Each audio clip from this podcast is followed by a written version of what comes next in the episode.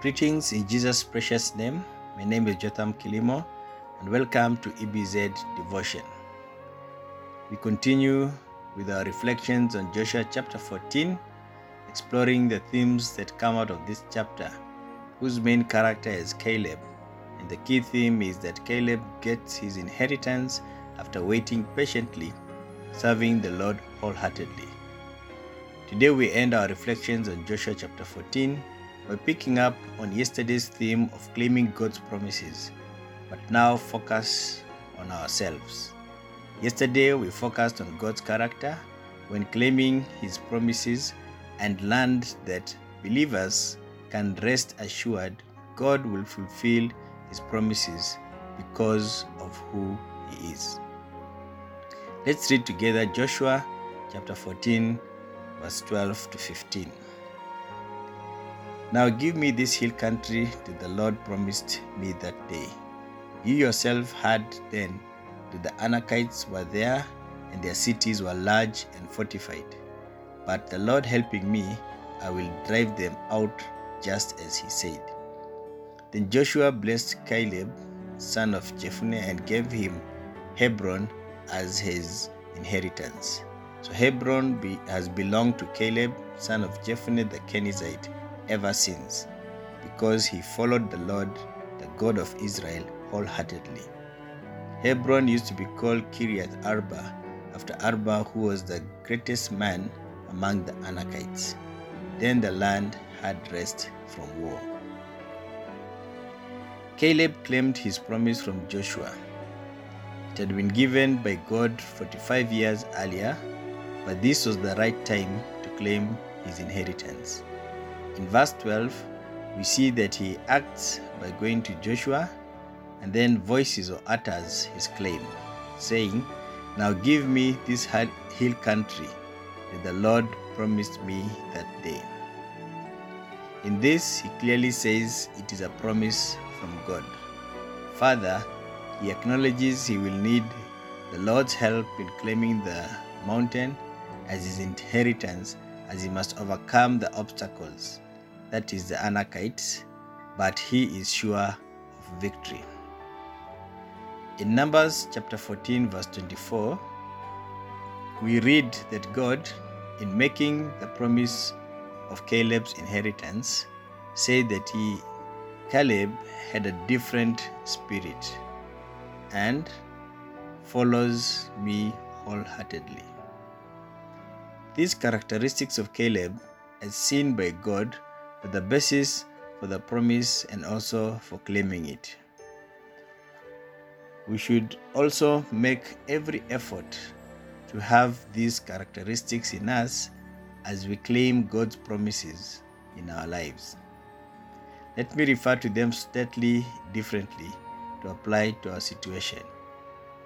I will call different spirits as right spirit and follows me wholeheartedly as pure motive. So, right spirit.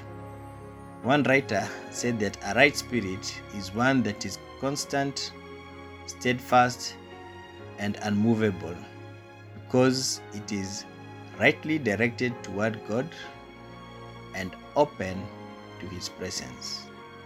It stands firm in obedience and faith and it worships God. David, writing in Psalm chapter 51, verse 10, cries, Create in me a pure heart and steadfast or right spirit.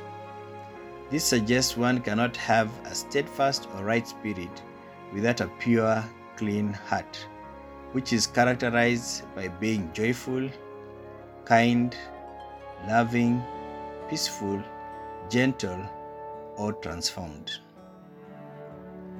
A person with the right spirit will have their heart constantly nourished by the word and presence of God. This is only possible through the indwelling Holy Spirit in our lives, who constantly conforms us to Christ likeness and not by our individual efforts. The second characteristic is pure motive. A motive is the underlying reason for any action. In Proverbs chapter 16 verse 2, we read that all a man's ways seem innocent or pure to him, but motives are weighed by the Lord. People can rationalize anything if they have no standards for judging right or wrong. As a Christian, our actions are judged by the omniscient God. As you can see, the motive behind them, whether pure or impure. Therefore, we should always evaluate the motive behind our actions as Christians. Is it pure or is it impure? One way of being sure of a pure motive in our actions is by imitating Christ's attitude as written by Paul in Philippians chapter 2 verse 1 to 11. Jesus Christ was humble, willing to give up his rights in order to obey God and serve people. Like Christ, we should have a servant's attitude, serving out of love for God and for others, not out of guilt or fear. Remember, you can choose your attitude. You can approach life expecting to be served, or you can look for opportunities to serve others. The two characteristics of having a right spirit and pure motive go together. A right spirit will produce pure motives. So, how do we claim God's promises? When we are certain we are of the right spirit and have pure motives, then we can follow the following steps. 1 Confirm that you received a divine promise, that it is not wishful thinking or that you're not coveting.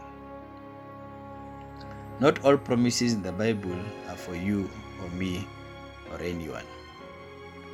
For example, there are those that were for the Israelites in different places, including in the exile, and these will not apply to us today.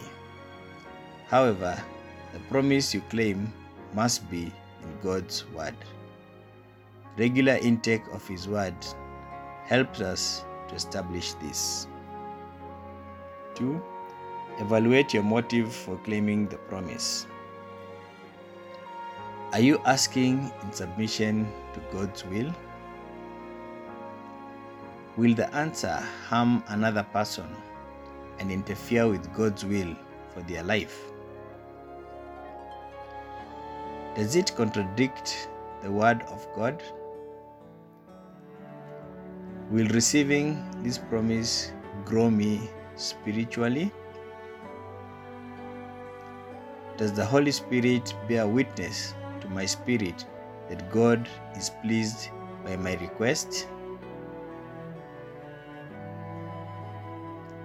Once sure of this, then keep in mind that God sees the end from the beginning and brings things to pass at precisely the right time. Wait patiently. Give God time to work through our daily experience. If we claim God's promises with the right spirit and pure motive, we will honor Him, we will receive what we ask, and we will grow in intimacy with our loving Father. Like Caleb, we will 1. Pronounce the promise, and this is the best way of claiming the promise, and turn it into prayer. Prayer is how God's promises are delivered. Secondly, we clearly identify that it is from the Lord. The Lord will get all the honor and glory like Caleb, acknowledge the need for the Lord. This will give us divine strength and also divine timing during execution. And lastly, proclaim victory as you receive. This is evidence of your faith. By testifying to God's faithfulness in receiving the promise and appropriate it for His honor and glory. In all this, we learn that claiming God's promises requires a right spirit and pure motive. Caleb was promised an inheritance by God for him and his children, and he waited patiently to claim it 45 years later. He was of the right spirit and had pure motives as he received the promise. To claim God's promises, you must have a pure spirit. Is this your status? Jesus Christ is the source of the pure spirit. If not yet, invite Him into your life today. What are your motives for claiming God's promises in your life? Are they pure? That is, for God's glory and working in His will? Or are they impure? That is, for your own selfish desires and being out of God's will. Let us pray. Sovereign Father, we thank you for speaking to us throughout this week from Joshua chapter 14. We have learned many of your attributes and truths from Caleb, your servant, to apply in our lives. I pray for each person listening that their life will be transformed as they apply these lessons. For those who are waiting upon you for the fulfillment of promises, Lord, grant them the patience to wait upon you. For those who are seeking you, Lord, may they find you and create in them the right spirit and pure motives. For every one of us, build our faith in you, O faithful and unchanging God, that our character may grow and reflect you. All this we ask in the name of God the Father, and of the Son, and of the Holy Spirit. Amen.